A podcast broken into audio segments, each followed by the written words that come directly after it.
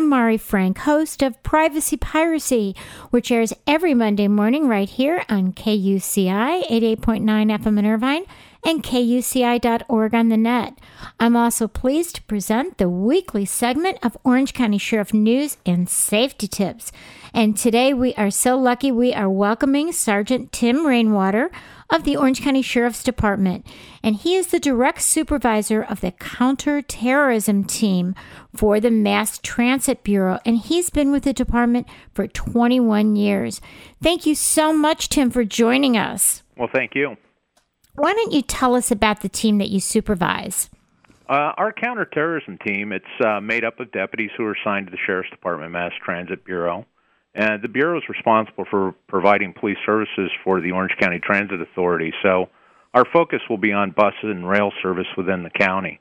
Um, all the deputies assigned to the team are very experienced. Most of them have uh, over 15 years of service. Mm. They've all been trained as terrorism liaison officers and received over 120 hours of specialized training. And they receive training on an ongoing basis. Um, some of their training has uh, been on how to identify signs and indicators of uh, terrorist attack planning and surveillance detection all of my team members have actually gone to New Mexico Technical Institute and uh, have gone through an explosives class, which gives them a better understanding of the explosives and their effects. And we have one team member that's probably more popular than the rest, and his name's Foos. He's a uh, chocolate Labrador, and uh, he's been trained as an explosive detection uh, canine. He, along with his handler, Deputy Tim Pustai, uh, went to Auburn University and uh, received training there. Uh, Foos is what they call a vapor wake canine, which means he's capable of detecting trace amounts of explosives in the air and tracing it back to uh, its original source. Well, he's terrific. As I've seen a picture of him, he's adorable. Why don't you tell us what is the goal then of your team? Our team's goal is to provide the safest environment possible for the commuters in Orange County who use mass transit.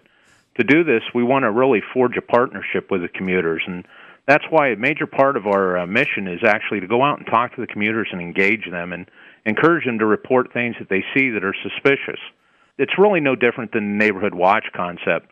No one knows your own neighborhood like you do, and it's a proven fact that when neighbors report things that are out of place or not right in the neighborhood, crime rates drop.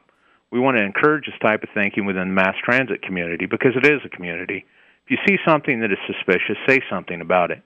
It's really a basic concept, but it's one of the most important tools that law enforcement has in defeating terrorism.